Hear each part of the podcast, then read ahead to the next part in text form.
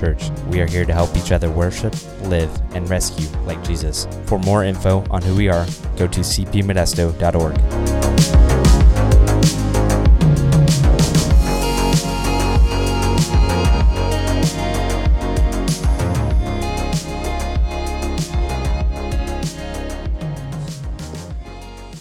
Let's pray and let's just invite the Lord to speak to us this morning. Father, you are so worthy of our worship. And even little kids who are still figuring out who you are and what you do, that they would lift you up. Father, what a beautiful thing. And we pray for them. We pray your blessing on them, that they would grow up to know you and love you and follow you faithfully. Father, as they grow up and they begin to lead us, we pray that their heart would be after your own heart. And we pray, Father, that you would receive all the glory. We really want you to speak to us now. We really, really want to hear from you, Father. So would you speak through your word? And would you just give us a deep insight into your heart and into our future? We pray in Jesus' name. Everyone said, Amen. Hey, why don't you open up to Isaiah 9 if you've got a Bible on you, um, or you can use one of the Bibles in the, in the front there, Isaiah chapter 9. Uh, this week when I was studying, I came across uh, quite a few uh, royal names from history because this passage we're going to be going through is about the names of, of Jesus. And I came across some other royal names of history. Some of them are like pretty regal and serious, and others are pretty funny. I'll share some with you. Uh, you got people like Alexander the Great, right? His last name wasn't the Great. It was a royal title, a throne title that they gave him after his death. And the reason they called him great was because he ruled from like when he was 20 years old until he was 32, only 12 years, died very young, but he conquered a huge area. Now, I, I don't know that I would call that great, conquering other lands, but he did some pretty amazing and big things. So they call Alexander the Great.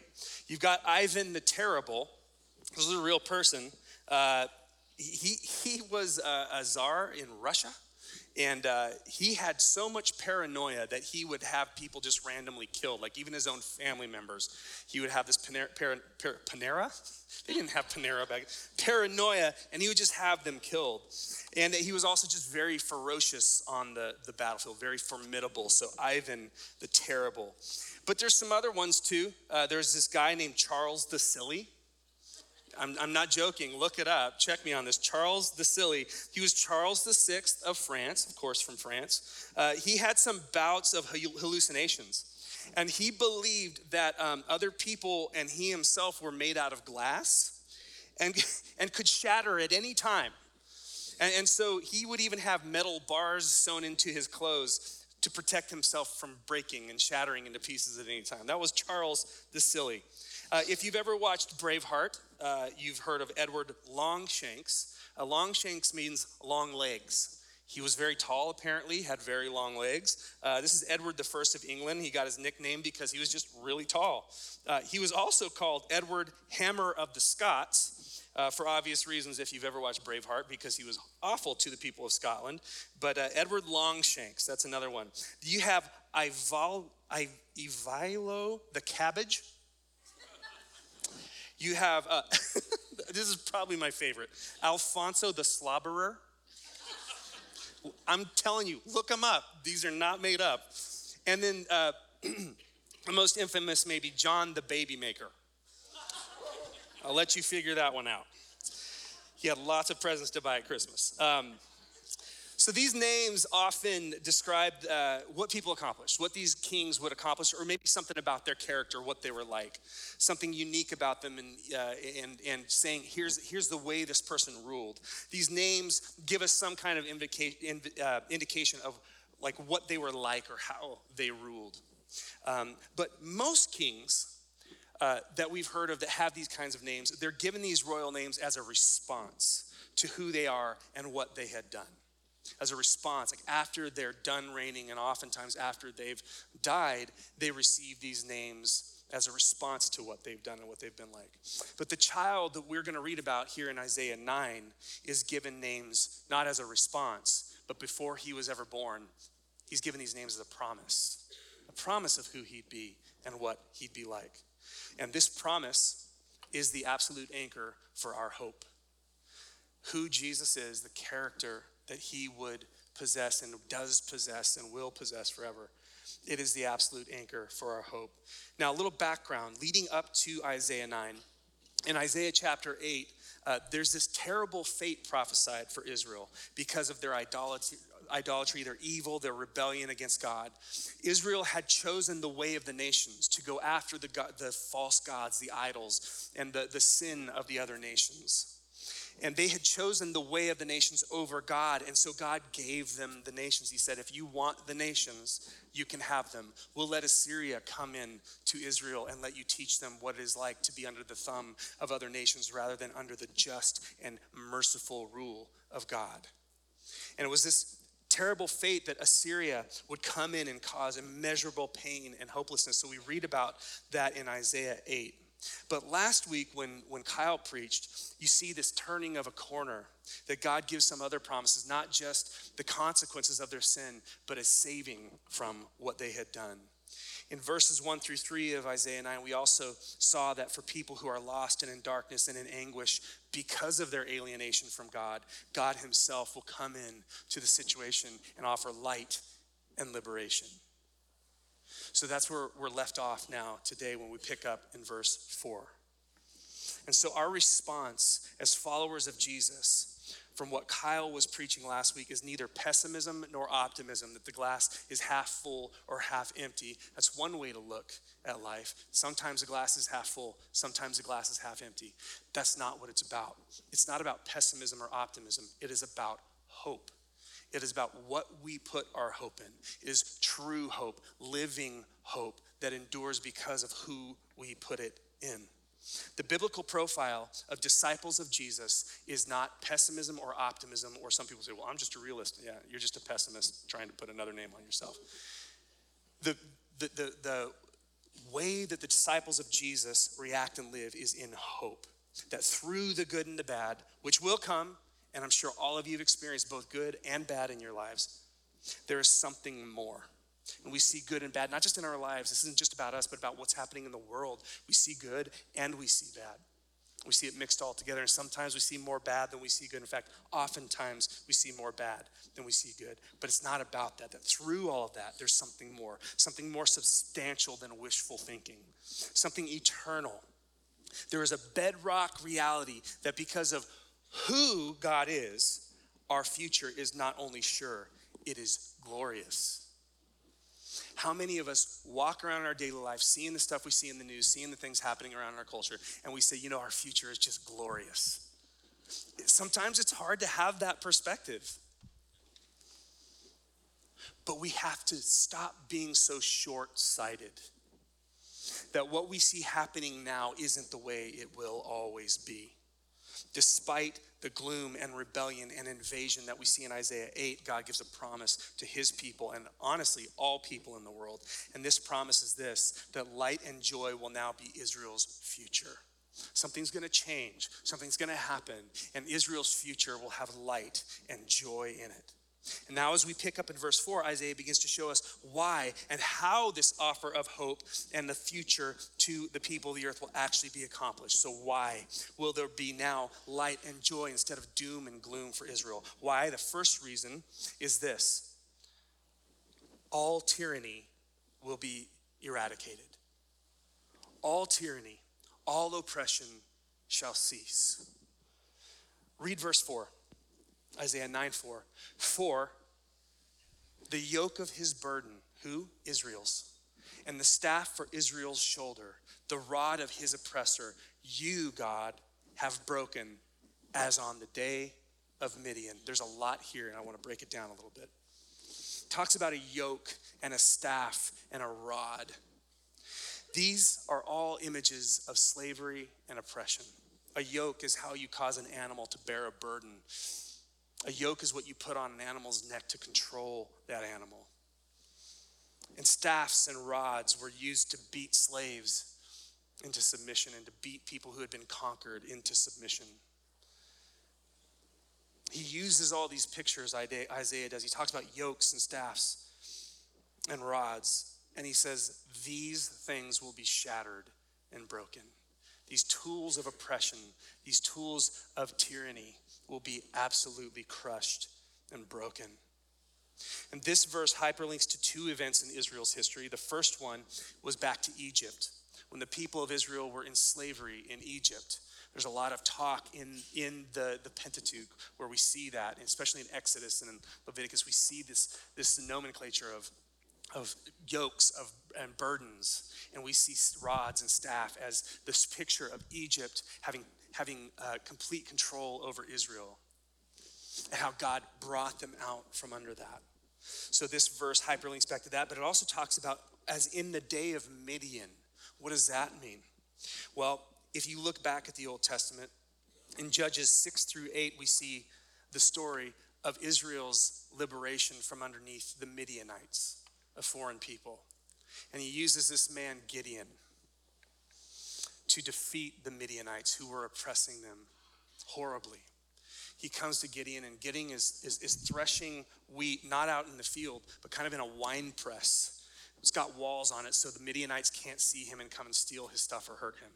He's afraid, so he's in this, this closed off location and he's threshing his wheat. And this angel comes to him and says, I'm going to use you.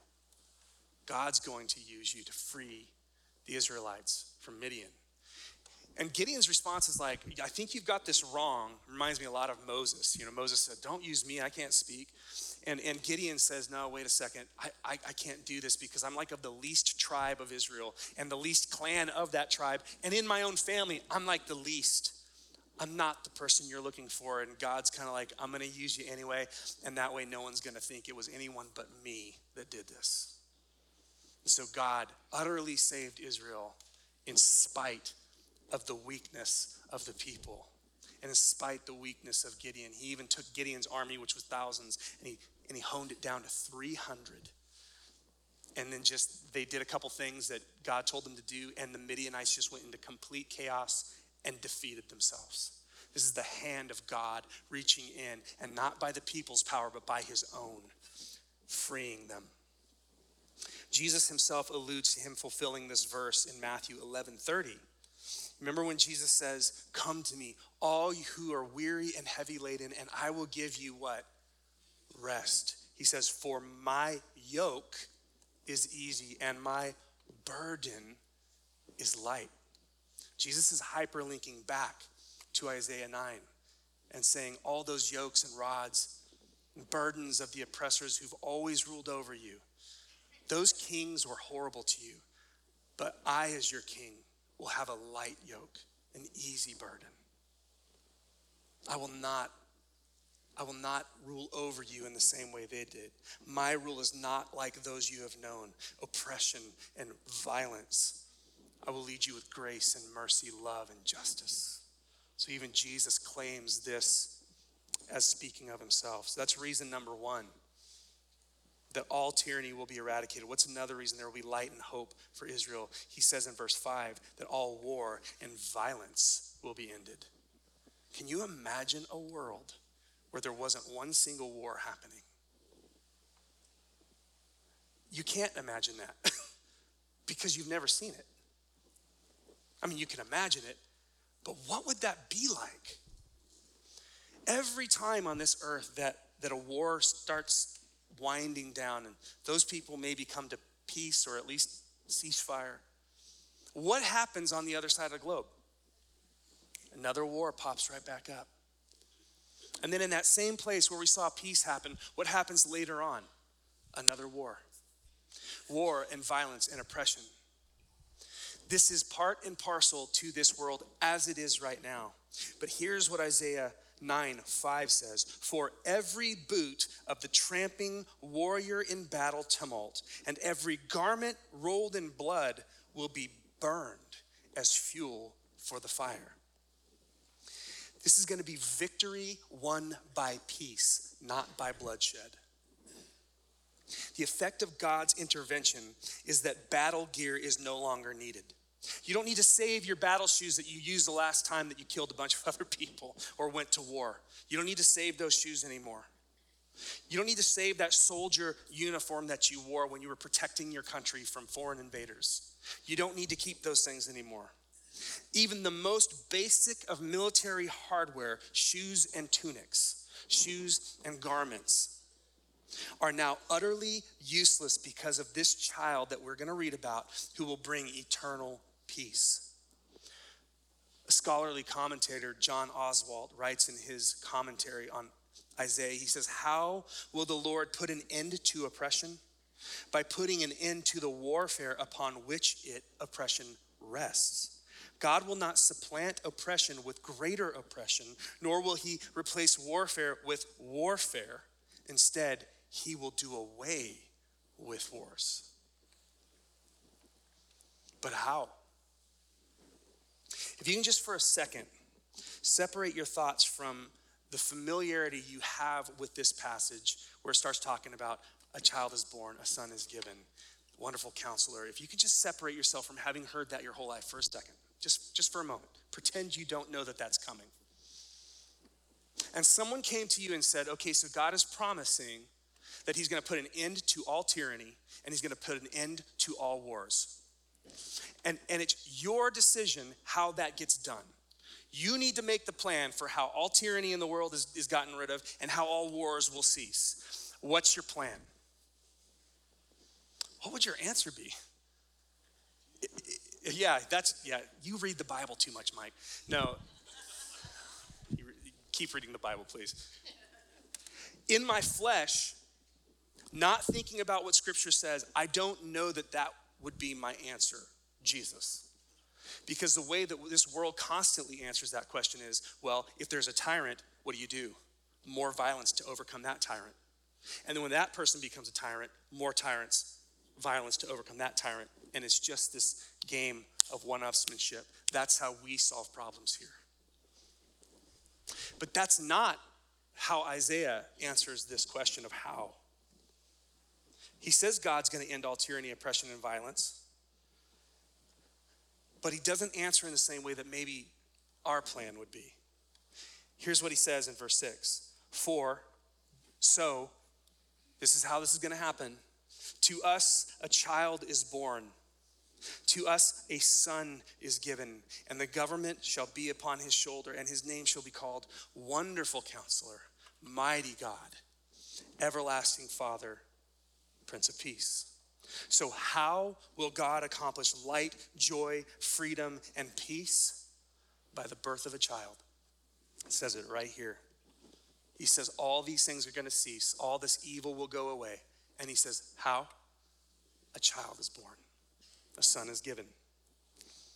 Here's what we see from this verse this person he's talking about will be human. He's called a child. He's born. This is a person who will be born naturally of a woman. This is a real human child. But not only will, be he, will he be a, a human child, he will be royal. He's a king's son. In the line of David, we'll see in verse 7 next week that this child that is born will come from the royal line of King David. So he will be both human, but he will also be royal. He's a king's son. Another commentator, J.A. Motyer, says this He is born as from human parentage and given as from God. He's both. Given to us through birth from a woman, but also given to us from God as the kingly son who will reign. So, in this section of scripture, God reveals his plans through the giving of names. It's a really interesting rhetorical device. In chapter 7, he says this A virgin will give birth. And what's the name of that child? His name will be called Emmanuel, which means God with us. So there's hope. But then in chapter 8, the hope dwindles a little bit, at least from what it says. It says Israel will receive the consequences of their rebellion. And so God tells Isaiah, You're about to have a son. When you have that son, here's what you're to name him Maher Shalal Hashbaz. Now, if any of you are looking for biblical names to name your baby, don't choose this one because what it means is quickly spoil, quickly plunder. God says to Isaiah, Name your baby quickly spoil, quickly plunder. Because just like that person's name doesn't go away, so will this prophecy not go away. Assyria will invade. You will suffer consequences, and they will quickly plunder you and quickly spoil Israel. In 1 Kings 17, we see the historical account of this invasion. And all through the book of 1 Kings, we see this principle at work that as the king goes, so goes the people. All through the book of 1 Kings and 2 Kings, and also some in 1st and 2nd Samuel, you see this, this pattern of a king being born in the line of David or in another line uh, under Israel when they split off and had civil war. And you see them being born, and the vast majority of them, it says, and they did not walk in the ways of their God. And neither did the people of Israel. We see that as the king went in Israel, so went the people of Israel. But in Isaiah 9, there's another child's name given. And the child's name is Wonderful Counselor, Mighty God, Everlasting Father, Prince of Peace. Hope is not lost because we have Isaiah chapter 9. There's going to be a new king. And once again, as this new king goes, so will his people. Same rules apply. But this king is different than all the other kings. So in Isaiah 8, we see a rebellious Israel led by rebellious kings being led into gloom and anguish. But in Isaiah 9, we see the promise of a faithful king who will lead Israel and the other nations, the world Gentiles, into a glorious future. He is able to do this because of who he is and what he's like. So I want to walk through the names that give us these promises of who Jesus would be, the names of our King. The first one is Wonderful Counselor. This literally means wonder counselor. The idea that there is a supernatural quality to his wisdom and his leading. This is not mere cleverness or intelligence. There's a lot of clever, smart people in this world. This is not on the same bar. He is supernaturally equipped to discern and act wisely, perfectly. And when you see that word counselor, don't think like therapist. Now, now, God is our counselor in that way, in so many ways. And we see that in the New Testament. The Holy Spirit really steps into that place of counseling us and leading us and leading our heart and, and, and healing us. But when we see wonderful counselor here, it's not meaning therapist. It's not saying like counselor, like you go and sit down and have a talk. Rather, counsel in the way of wise counsel. Kings of old and even today would have counselors all around. Even our president has a cabinet what he calls cabinet advisors. And the point is, pick a bunch of wise advisors, counselors around you to help you lead. But this will be a miracle counselor, a wonder counselor, an advisor who doesn't need anyone else's advice because he will have complete wisdom and act completely wisely. The second name we see for him is Mighty God. Mighty God. His power and his might will be that of God's because he is God. It doesn't say that he's mighty because of God. It doesn't say might from God. It calls his name mighty God. This child who is to be born is divine. He's not like other children. When has a baby ever been mighty? I've had a few babies in my life seen them all born. And the last thing I'd call them is mighty. Cute, beautiful, yeah. Stinky, yes. Wake me up all night, yes. But I wouldn't call him mighty. This child is called mighty. When has any other child in Scripture been given the title of God? Let me answer it for you. None except for this one. This child will be divine, he will be God. The third name given, Everlasting Father. Isn't that interesting? A baby being born, and he's got the name of Father. A son being called Father. He will lead his family with strength and care forever. This son that is born will nurture the family that his father gives him as his father would. This reminds me so much of John chapter 14, where Philip, one of Jesus' disciples, just says to Jesus, Just show us the Father and we will be satisfied. And Jesus says, Philip, how long have you been with me? He who has seen me has seen the Father. Jesus is not claiming that he and the Father are indistinct. No, our theology, what we believe about the Trinity, God's existence is God the Father, God the Son, God the Holy Spirit, three persons, one God. Individual persons who all make up one God. They share the nature of God, but they each are distinct from each other. So, this is not saying that the Son is the exact same person as the Father. It's saying that He is in lockstep with the Father, and He will be a Father of sorts to us by His leadership and kingship over our life.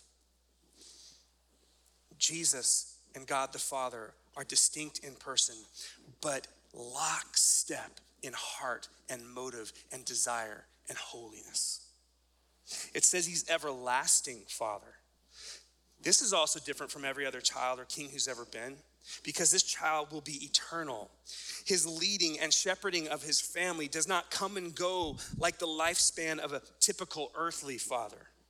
His gracious, wise, nurturing care over his people never ends. This father doesn't leave you. This everlasting father doesn't go away. And somehow, this everlasting father will will supernaturally live forever. There are people in this world who have tried to lead forever. There are people in this world who have tried to be the king over their nation and have succeeded for as long as they live, but there's this really annoying thing that gets in their way from leading forever, and it's called mortality. They die. So even if a person ruled their entire life, there's an end game to that their death. This king, this king already died and raised and beat death. There is no end game to his royal fatherly rule over us. He's everlasting. And the last thing it calls him is Prince of Peace. He is royalty who, whose reign results in peace. How many world leaders have we seen whose rule results in ultimate peace? You see, prince is a royal word, it's a royal title. He is royalty. It also shows a family relation to a king. He's the son of a king. That's what a prince is, the son of a king. So this child that is to be born is royal because he is the son of royalty. This will be God's son sitting on David's throne, his royal great grandfather. He's double king because he's related to David, King David, and also because he's the Son of God. He is the King of Kings. And the outcome of his royal rule will be what the Bible calls shalom peace between God and man, and peace between all people. All that has been set up to this point, I think, coalesces into this name Prince of Peace, Prince of Shalom this supernaturally wise, mighty, divine, loving, fatherly king will bring everlasting shalom, eternal peace, and wellness to all of his people. So these are the child's throne names, his royal titles. But what is the name we call him by? I don't think probably anyone in the room is, is a, at a mystery or a question mark of who this is talking about. But just so that we can connect the dots in Scripture and make sure we know from Scripture that who this is speaking of. Let's do that right now. 700 years later, the Apostle Matthew answered the question of who this, this prophecy is about. And he does it by drawing upon this very prophecy in Isaiah, Isaiah's chapter 7 and 9 specifically. Matthew 1 21 through 23 says this She, the virgin, will bear a son, and you shall call his name Jesus, Yeshua. That means Yahweh saves. God saves. For he will save his people from their sins. All this took place, Matthew says, to fulfill what the Lord had spoken by the prophet. Which prophet? Isaiah. Specifically, Isaiah 7, verse 14. where Isaiah says, Behold, the virgin shall conceive and bear a son, and they shall call his name Emmanuel, which means God with us. So, Matthew, in reading the Old Testament, specifically the book of Isaiah, Matthew sees all of what Isaiah wrote about Emmanuel and this child who would be born and be given wonderful counselor, mighty God, so on and so forth. Matthew takes all those names and identity and he wraps it up into one person and says, It's this Jesus Christ of Nazareth that was born and died and raised and ascended to the right hand of the Father. We also see in verse 6, and we kind of passed over this, but I want to go back to it now, that the government will be on his shoulder. What does that mean? It means that this promised king, Jesus, will bear the entire burden of world government on his shoulders. He will carry the ruling of this world completely. All authority will be his. And because he will wield all authority perfectly, the entire creation will benefit from the justice and mercy of the king. You see, in Jesus' first coming, the government being on his shoulder took the form of a cross. Jesus bore the whole weight of the Roman government, who threw a wooden cross on his shoulders and said, Carry it to be crucified. And he carried that cross and he was crucified, and all the oppression of the world government was upon his shoulders.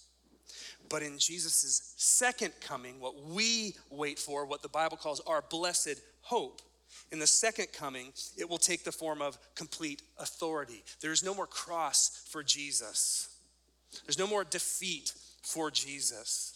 When he returns, he will sit on a royal throne in royal robes, and he will rule the world with perfect justice, love, and peace. This is our blessed hope. So here's what it boils down to for you and me. I want to ask you this question, and I want you to really consider it honestly. What is it that you hope in? If you look at how you talk and how you think and how you view the world, and you look at the things in life that cause you to feel like things are going up and down for you, what are those things that you're hoping in to give you hope, to give you peace, shalom? I want to tell you that the more that we tr- know and trust Jesus' character, the more joyful confidence we will have in the future he is ushering in. When you see the world going the way that it's going, don't go to the news. Read about the wonderful counselor, mighty God, everlasting Father, Prince of Peace.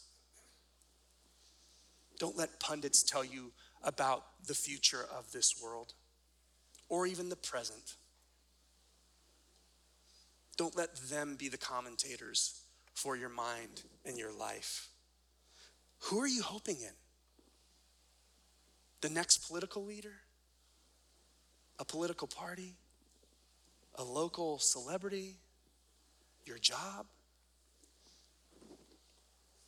No. We look and trust Jesus' character. I hear a lot of talk in Christian circles, sometimes coming out of my own mouth a, on a hard day about uh, the world going to hell in a handbasket. And even if you never say that, sometimes you think it. I know you do. And legitimately so. Like, how could we look at what's going on in the world around us and be like, everything's fine? It's not fine. While there's plenty happening in this world to make us legitimately feel that way that the hell, that the world is going to hell in a handbasket. I do firmly believe though that landing there is completely incompatible with the teaching of scripture. This kind of hopeless thinking is an incredibly passive, weak, and short-sighted view of God and history. Certainly, there is deep wickedness and horror in this world. And if I'm reading the scriptures rightly, it will get worse before it gets solved. Okay? That's reality. But we must never forget it is God who reigns over all things everywhere. It is His divine holiness and love that is ultimately sculpting the course of history. It is His character, His righteous wisdom and justice, His love and mercy that will determine the future. Not those who foolishly stumble in the dark and those who oppose Him. They don't have enough power to make this thing end up where they want it to go. The direction of the future is ultimately being shaped by an all powerful king who is both just and loving. And the final outcome of this world will be a complete reflection of his wise, mighty, eternal, fatherly, peacemaking character. So, why do we hope? Why do we have hope when we look around the world and see the way the world is? We have hope because the future of our world will be shaped by the character of our King. It's being shaped by a lot of different things right now, many of them evil. But that's not where it ends. Don't be so short sighted that all you can see what is happening now or what might happen in the near future. Be long sighted and see the character of Jesus as wonderful counselor, mighty God, everlasting Father, Prince of Peace, and know that because of his character, it can't end any other way than him ruling out of that character and this world being completely rehabilitated into his image and the way he wants it to be. Some people would say, But have you seen the condition of our world? And to that, I just want to answer with all love and grace yes, but have you seen the character of my king? I need to remind myself of this. When I feel like things aren't going well, when I feel like the world is heading down the tubes. Yes, but Jesus' character means he can't lose. Jesus' mightiness and his grace and his wisdom means he will rule forever, and it won't always be like this. I think one of the mistakes we make about Christmas is not overemphasizing its importance, but rather underemphasizing its trajectory. We can focus so much on Jesus being born and the cuteness of baby Jesus, seven pound, eight ounce baby Jesus in a cradle or manger. And that's good. It's in the Bible. Let's focus on it. But why? Why was he put there? Why did he come to earth? Because he was born to be king of all. Don't stop at the manger. Look at the trajectory of Jesus being born. He's born King of Kings. And that is the final trajectory of his reign. The birth of Jesus set the world on a course to an unimaginably glorious future. Are we going to have to go through a lot of garbage? Have we gone through a lot of garbage between now and then? Yeah, yeah, yes, of course. It's not the end. The night doesn't last forever. There's always the dawn that Jesus will bring. So our hope is anchored in the absolute assurance that God's unchanging nature will bring about God's invincible will. God doesn't change. Jesus is who he says he is. He's who Isaiah said he is. He's wonderful counselor. He's mighty God. He's everlasting Father. He's Prince of Peace and he's invincible. So, why would we fear? Why would we look at our world with hopelessness? Why would Christians who follow the king who will reign forever, why would we lose hope and have a weak, whiny view of this world? In spite of all that you see, the reality of Jesus and his reign is greater. Amen. We want to celebrate communion now. I'd ask the band to come on up. 1 Corinthians 11, 23 through 28 says this. This is Paul writing. Paul says, For I received from the Lord what I also delivered to you that the Lord Jesus, on the night when he was betrayed, took bread. And when he had given thanks, he broke it and said, This is my body, which is for you. Do this in remembrance of me. And in the same way, he also took the cup after supper, saying, This cup is the new covenant in my blood. Do this as often as you drink it in remembrance of me. For as often as you eat this bread and drink the cup, you proclaim the Lord's death until he comes. When we eat this bread and drink this cup, we're not just eating, we're proclaiming. We're proclaiming Jesus' death for all mankind until he returns. And it, it also gives us this hope that when we eat this bread and drink this cup, we're thinking about the return of the Prince of Peace. He is coming again. And so every Sunday that we come together, part of our practice, I mean, this is an ancient practice. 2,000 years, people who love Jesus have been eating this meal together. And, and to this day, to this minute, we are carrying on this practice of not forgetting that Jesus is who he says he is and will do what he has promised to do. He's returning. The Prince of Peace will not stay away forever. He will come and he will make all things right. And so when we eat this and we drink this, we remember that in an active way. I remember what you've done, Jesus, but I'm going to give my life to the mission you've given us as well and proclaim Jesus' death in this world until he returns. And so let's take a moment to remember him remembering that the punishment that brought us peace was on him, and by his wounds we are healed, Isaiah 53. Let's take a moment, let's examine ourselves. 1 Corinthians also says we should confess our sin and ask our Savior to heal any wicked way in us, that we should examine ourselves and not eat this meal in an unworthy manner. This is a holy moment. Let's not be cavalier about it. This is about the body and the blood of King Jesus.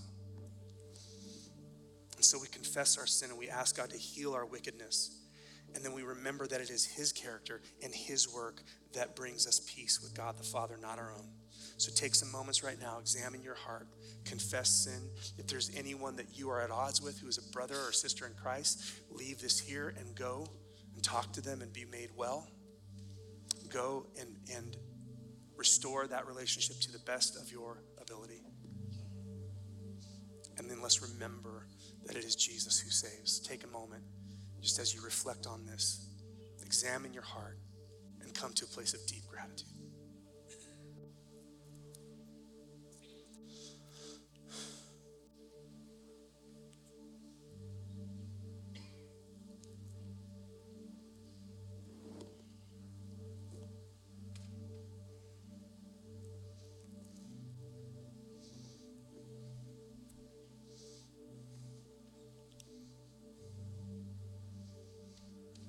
Jesus said, This is my body, which is for you. Do this in remembrance of me. Church, let's eat in remembrance of Christ our King.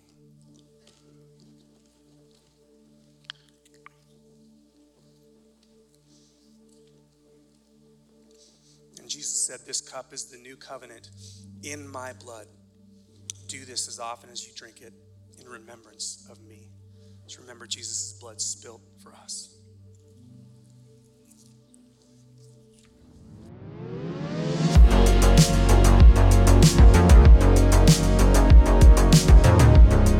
Thanks so much for listening. We hope you feel inspired and moved by what God is doing here at Crosspoint.